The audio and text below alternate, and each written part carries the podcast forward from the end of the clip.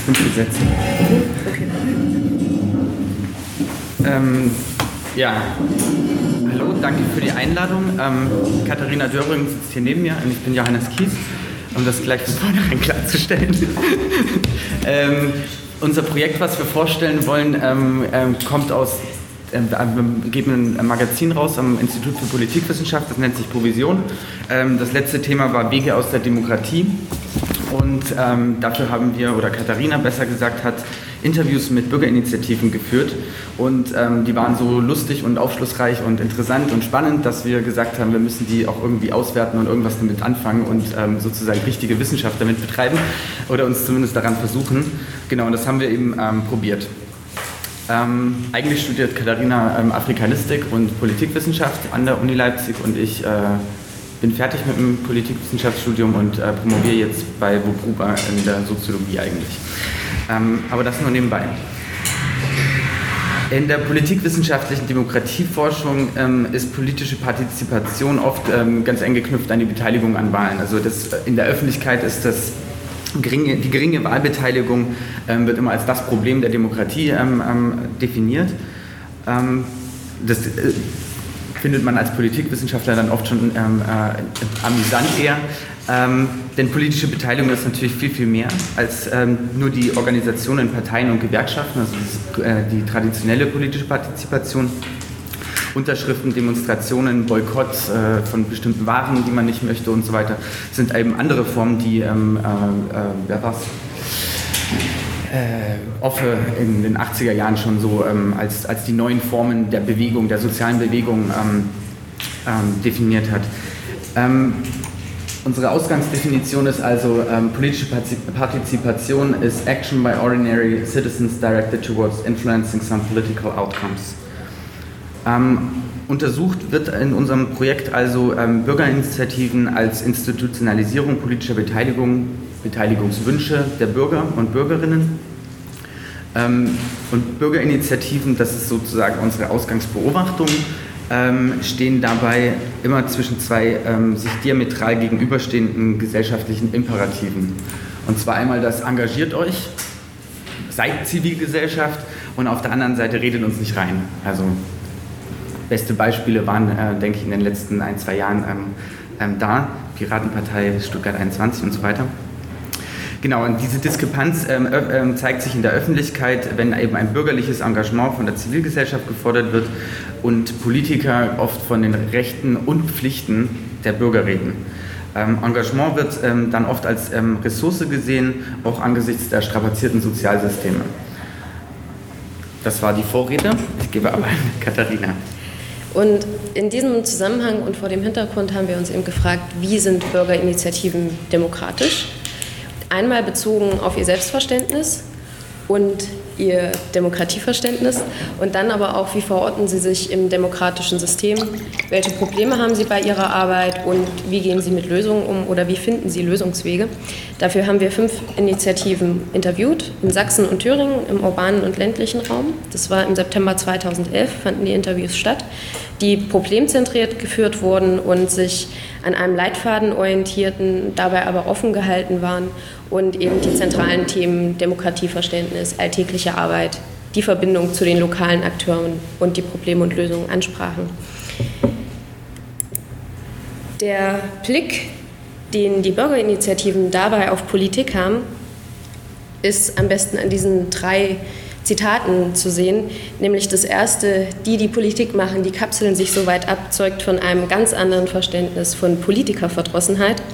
Und äh, beim zweiten, wenn man anmahnt, dass der Bürger vorher nicht informiert wurde, wird gesagt, du kannst ja nicht jeden fragen, zeigt eben auch ganz klar, wie in ihrem Arbeiten sie die etablierten Politiker verstehen. Und eine Initiative, die auch mit der Landesregierung zu tun hatte, meinte, Demokratie machen heißt halt, das zu machen, was der Landesregierung passt. Und darauf wollten wir uns nicht einlassen.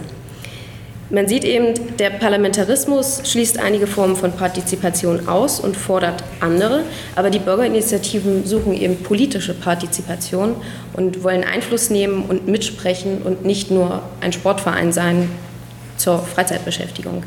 Das drückt sich auch in ihrem Selbstverständnis aus, wo sie sagen, zum Teil eine Initiative meinte das direkt so klar, wir sind schon postdemokratisch. Und äh, sie gehen von einer pragmatischen Demokratie aus und arbeiten pragmatisch in ihrem Alltag. Sie sehen den Kern der Demokratie damit eigentlich in der po politischen Partizipation und sehen sich als Bürger und nicht als Politiker, die sich eben darum bemühen, in ihrem alltäglichen Umfeld Dinge zu ändern und anzugehen. In der Arbeit haben sie natürlich auch Probleme, zum Beispiel das der mangelnden, mangelnden Kommunikation, wo sie eben sagen, wir vermissen etwas, was auch Initiativen deutschlandweit beklagen, eben dieses Gespräch rechtzeitig. Das ist eigentlich das größte Problem, was sie fanden.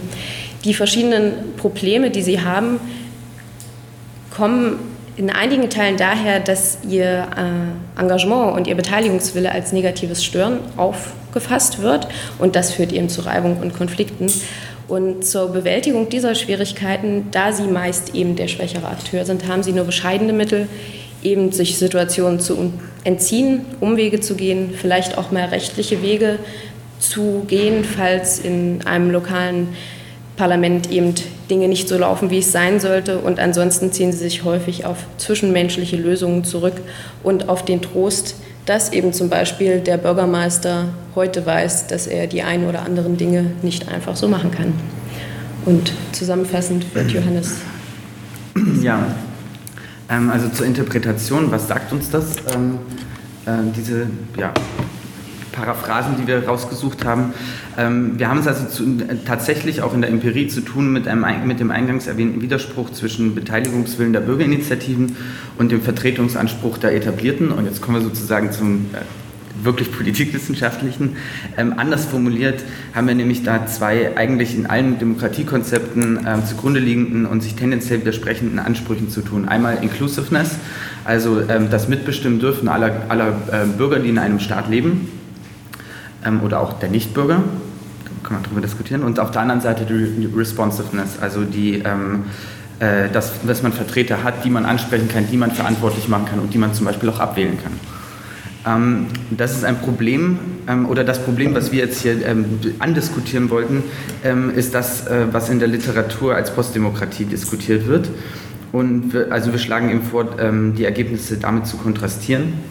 Einmal als Problem der politischen Kultur, da kann man, können wir uns auf Rancière, ähm, Jacques Rancière, einen französischen Philosoph, ähm, und seine Demokratiekritik beziehen. Der thematisiert ganz runtergebrochen im Großen und Ganzen vor allem die Geschlossenheit des politischen Systems. Ähm, und auf der anderen Seite eben ähm, das Problem der institutionellen Funktionsfähigkeit, also Colin Crouch vor allem ähm, der zum Beispiel die Wahl als reines Spektakel abtut. Also Demokratie funktioniert zwar im Grunde, aber die, äh, es ist nicht so richtig eine Demokratie mehr.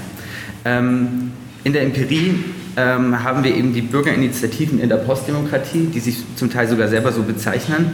Die Probleme der Bürgerinitiativen äh, sind die, die in der, ähm, oder ähneln denen, die in der politischen Theorie diskutiert werden. Und auch der Pragmatismus der Bürgerinitiativen lässt sich dahingehend als Lösungsstrategie sehen ähm, sodass wir, das ist jetzt unsere Interpretation zusammenfassend, ähm, die Bürgerinitiativen ähm, proben in ihrem Selbstverständnis das, was wir, ähm, also wir wollen das gar nicht affirmieren, sondern wir beschreiben das erstmal nur, ähm, wir bezeichnen das als Inanspruchnahme der Demokratie. Und am Schluss haben wir noch ein bisschen ein äh, pfeffriges äh, Zitat von Rancière.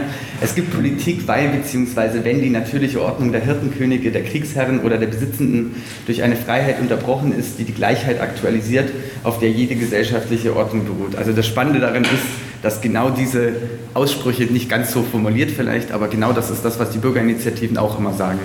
Und ähm, das ist, denke ich, ein ganz spannendes Problem und deswegen haben wir das jetzt versucht hier kurz darzustellen.